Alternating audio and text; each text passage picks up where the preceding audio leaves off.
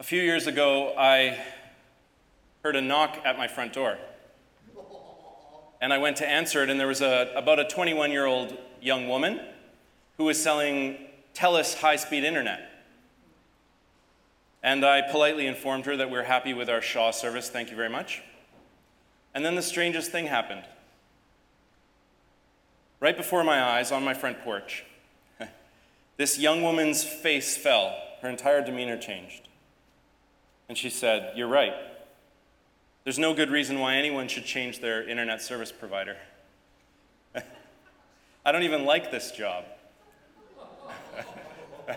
I quit. I quit. But there's more, there's more. So she continued. She said, You know what? I just moved to Vancouver a few months ago and I hate it here. This is the loneliest city I've ever lived in. I think I'm going to just pack up and move back home. So all of this is happening at my front door. Her entire life is deconstructing before my eyes. And she's expressing this sense of loneliness and isolation and hopelessness that so, we hear so much about in Vancouver. So, what an opportunity was being handed to me by God to share the good news of Jesus Christ and speak into her experience, to tell her there is a loving God, actually, and He offers rest and a home for you in His presence. There is loving community in Vancouver. In fact, I'm actually part of a great community. Uh, come with me to St. John's uh, on Sunday. In fact, if you've quit your job, why don't you come in and have a cup of tea with my wife Kimberly and I, and we'll, uh, we'll tell you all about Jesus and we'll tell you about our family and we'll, we'll get to know you a little bit more. I could have said all of those things. But to my shame, to my shame, I missed my chance. Instead, I just awkwardly finished up the conversation and I closed the door and I went back to my day. You see, I didn't have any of the right habits. I didn't have any of the right practices. I, I wasn't actually ready for that situation at all because I'd compartmentalized my life in Christ so that it was separate from how I might behave when I answer the door to a stranger. And maybe you can relate to this experience. Maybe you've had something similar happen to you where you feel like you missed an opportunity to share your faith. Or maybe you have been in a situation where you feel more like that young woman, where your life is entirely kind of unraveling, and a Christian either had nothing good to offer or they said all the wrong things in that moment.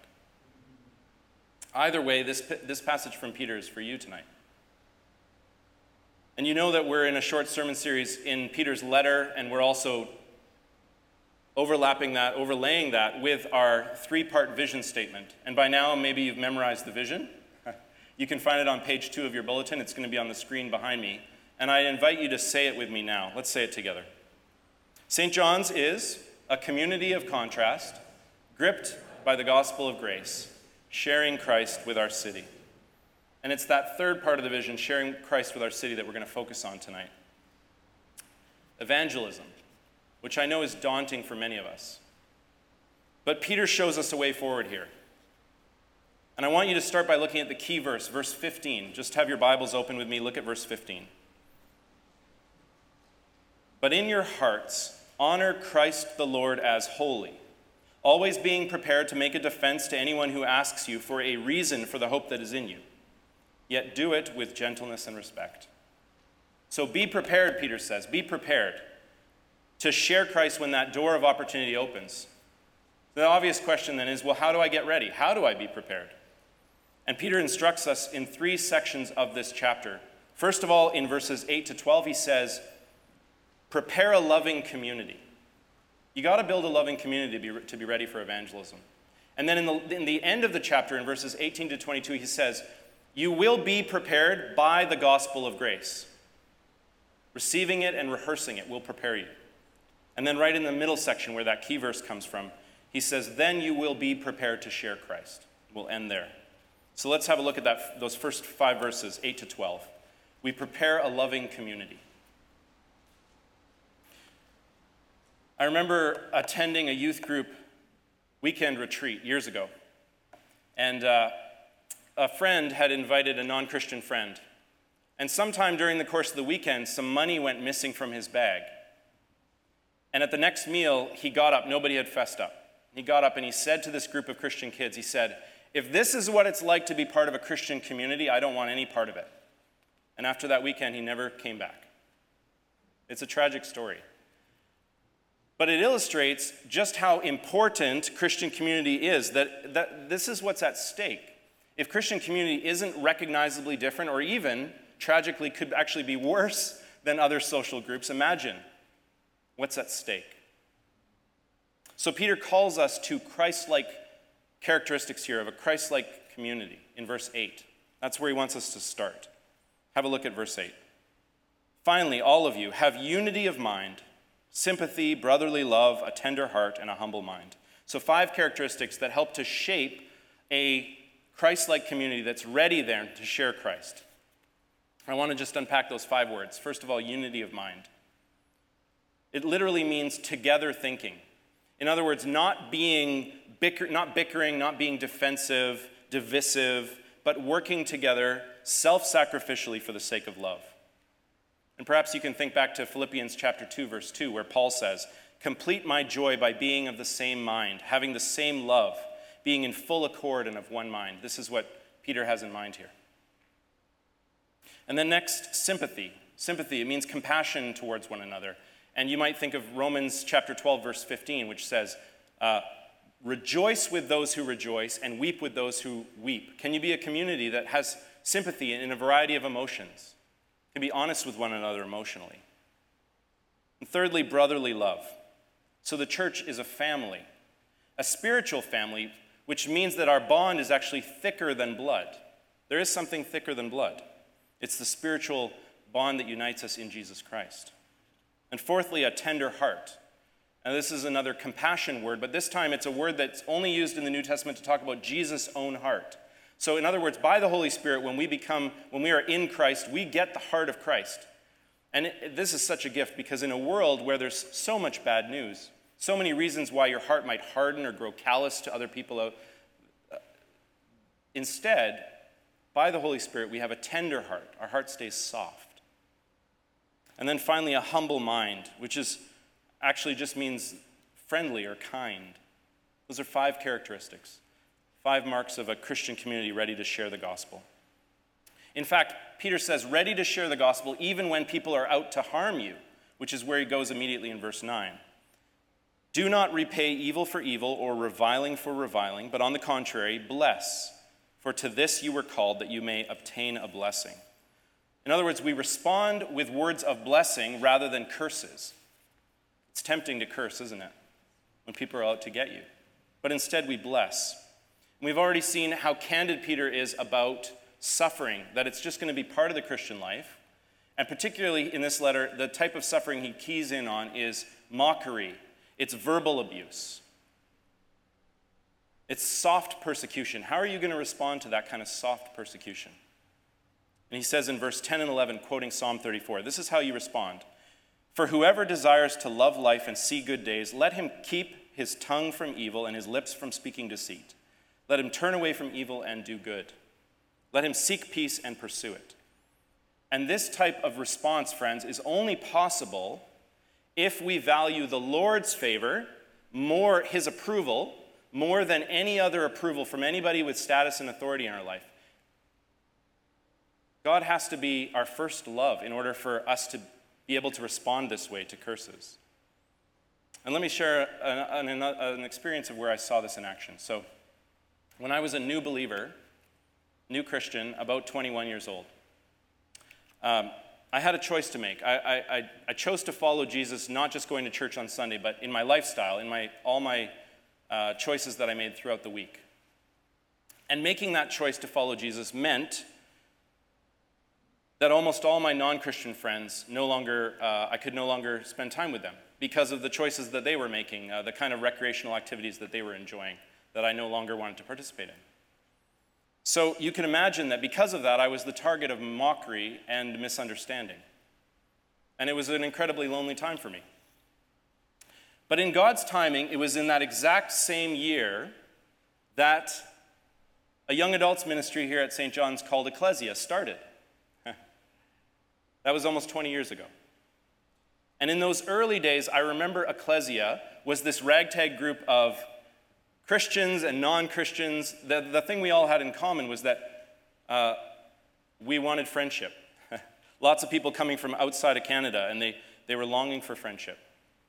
And we would spend long summer nights together, sometimes studying the Bible and praying, sometimes just eating and laughing and sharing life together. And we were actually becoming a verse 8 community. Those were the marks of our fellowship together. And actually, furthermore, their love and their support during the, that important time in my life, where they enabled me to bless rather than rev- bless those who reviled me rather than curse, uh, to seek the Lord's face for approval rather than uh, my old friend's face.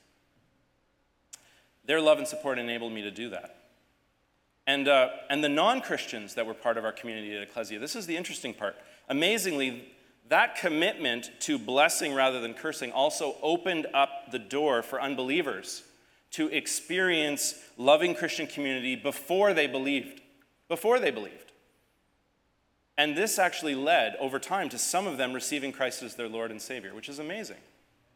So some folks actually belonged before they believed, which is exactly what evangelist Sam Chan says we need to start thinking about he says this in his book, Evangelism in a Skeptical World. And this is a book that, that Chris has uh, used as a resource for evangelism. It's a great book, I recommend it.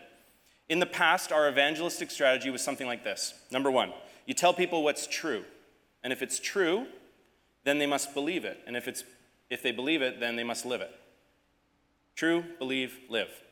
And Sam says, well, if, if we're living in a post Christian, postmodern setting, we need to change our approach. Something more like this. First of all, demonstrate that the Christian life is livable. Then, if it's livable, it's also believable. And if it's believable, then it's true.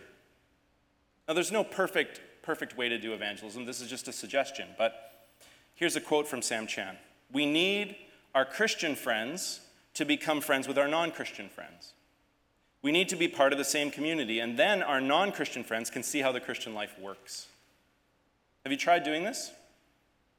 This is the approach that we're going to try out as, as the St. John's Church plant launches in the coming year. We're going to make mission part of our daily life so that we're not actually doing it alone. We're doing it in community, which is actually the best way to do evangelism, alongside brothers and sisters who want to get to know my neighbors and my friends. And this is what it looks like to prepare a loving community that's ready to share Christ with our neighbors. And now we're ready to turn to the end of the chapter, to 18 to 22, the next step in our preparation. Be prepared by the gospel of grace. So have a look at verses 18 to 22 with me. Uh, if you were with us at the beginning of this series, David started the series by saying that our three part vision really is the nuclear reactor of it. All the energy and the power source is grace, that keyword grace. It's the, it's the power source for both our identity as a contrast community and our mission to share Christ.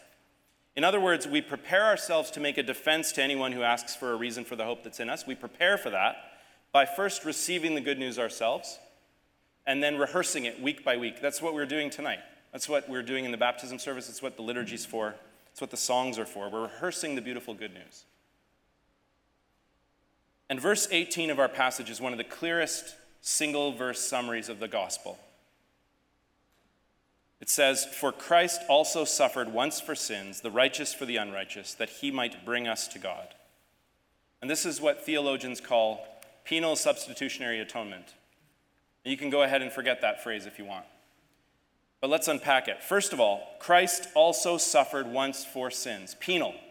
Jesus took the penalty for our rebellion against the loving Creator the righteous for the unrighteous. Substitutionary. Jesus took our place, the innocent for the guilty. And then it's so that he might bring us to God. So Jesus' death and resurrection, it removes all that guilt and shame, and it invites us back into our Father's loving arms. That makes the key question obvious, doesn't it? Have you received this good news? Have you received it? Do you believe it? Not just adding a little bit of Jesus to your already good life, but actual, genuine repentance and faith, saying that Jesus is your only hope in life and death.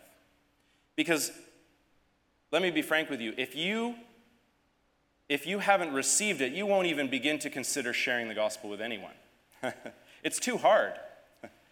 And if you don't rehearse it regularly, then what, what, you're gonna, what message will you be sharing? You won't even know what to talk about.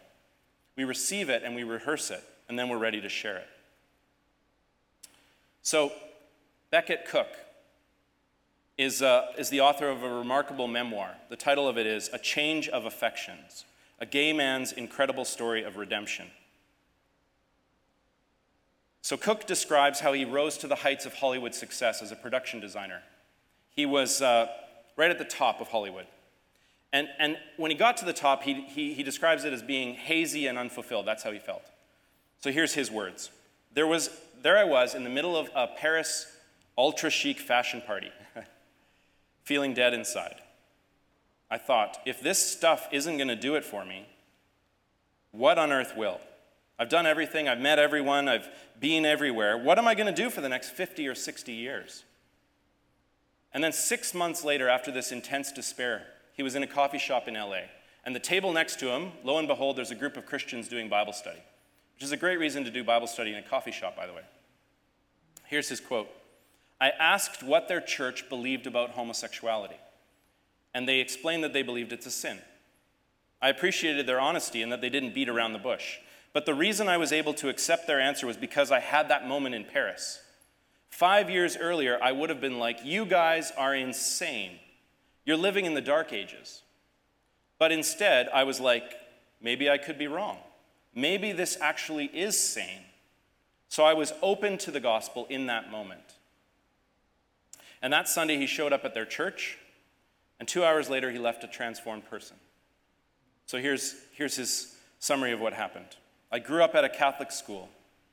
And I honestly thought religion was just being a good person, doing good things. I don't think anyone ever explained to me what the gospel was.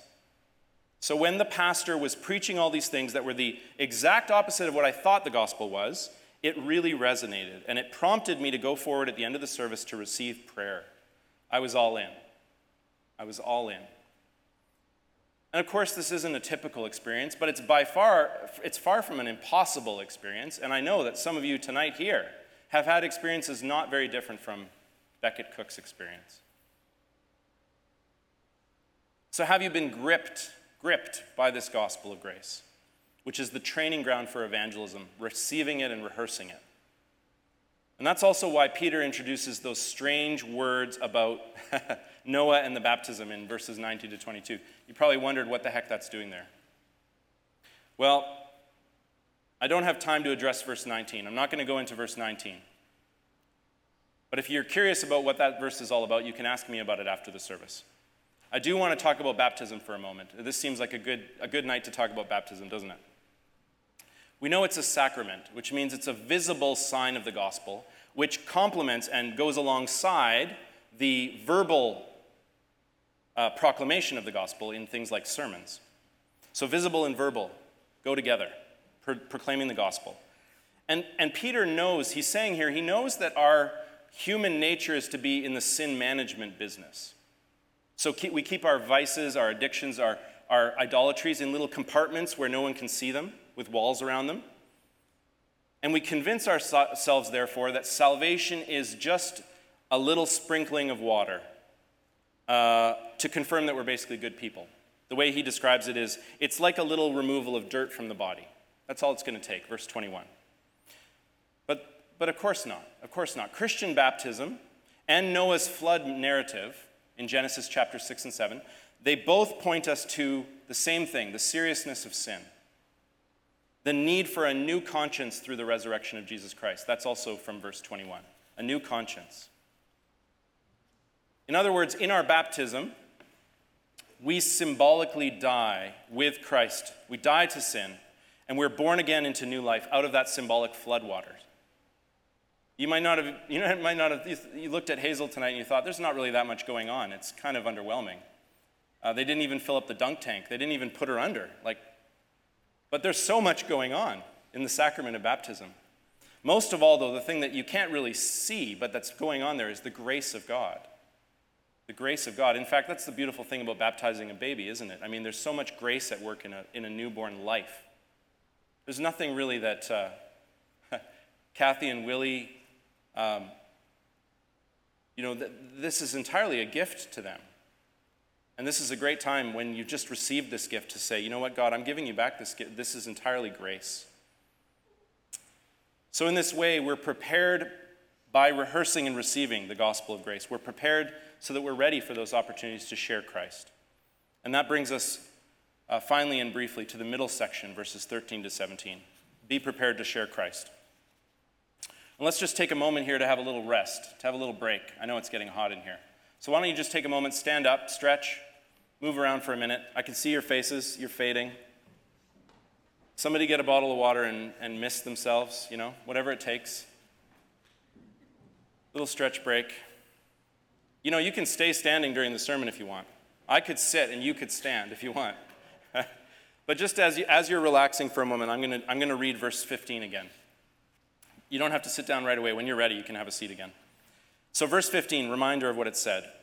In your hearts, honor Christ the Lord as holy, always being prepared to make a defense to anyone who asks for a reason for the hope that's in you, yet do it with gentleness and respect.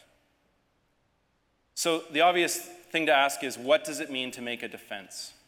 And that, that word appeared in that long passage we read from Acts chapter 26. Paul was making his defense in a courtroom setting.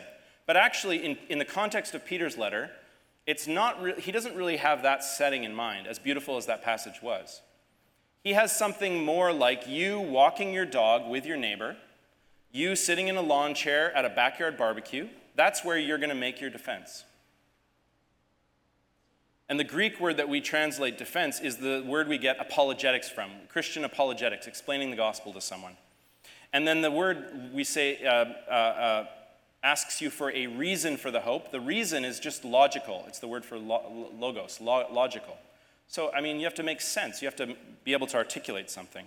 But it doesn't require you to be an extrovert, it doesn't require you to be a theologian. It requires you to know how to have a conversation. I think we all know how to do that.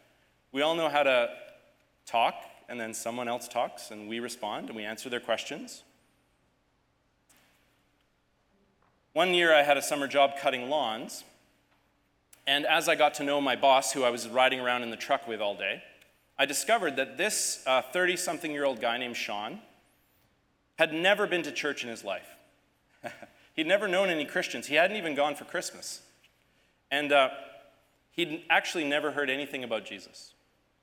So I was the first Christian who ever got a chance to talk about Christianity with him. And I got to tell you, nothing dramatic happened. He didn't become a Christian that summer. But I got to introduce him to just a little bit of the gospel of grace. He had no idea what grace was even, the word grace was even not in his vocabulary. And also, I got to, I got to be a, a, a Christian who showed him that a Christian isn't weird. And a Christian can be a good, a good friend and a good employee.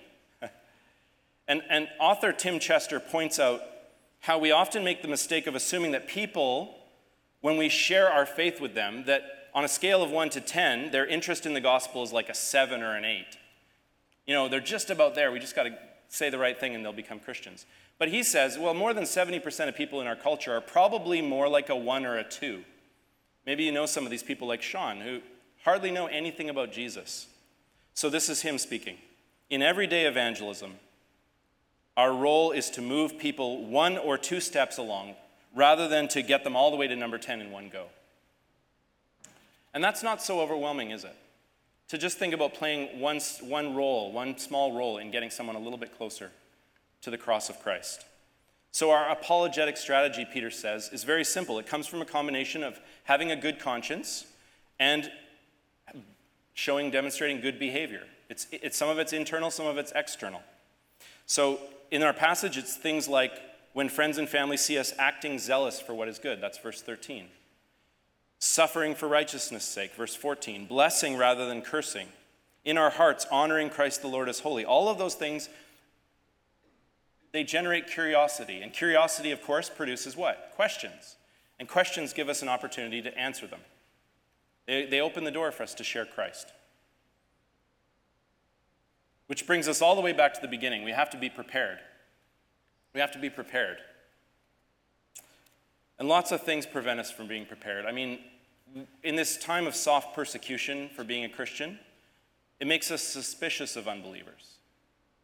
Or when we, when we are experiencing this soft persecution, it makes us spend all our time with Christians. And the more time we spend with Christians, the less ready we are, the more tongue tied we are when a colleague asks us something about our faith.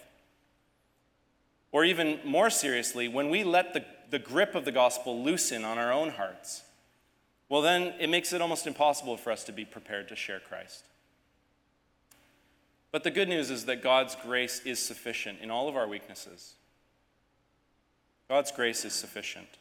So I just want you to look around. Look around at all the brothers and sisters here tonight. And, uh, and look at them and see faces of people who are actually eager to partner with you in learning how to do this together, to share Christ. And we prepare by growing a loving community. That's what we're doing here at St. John's, that welcomes those who are curious about the hope that's in us. And we are prepared by receiving and rehearsing the, the gospel of grace. And so, we're ready to share Christ. We honor the Christ the Lord as holy, and we're always prepared to make a defense to anyone who asks for the reason for the hope that is in us. Amen.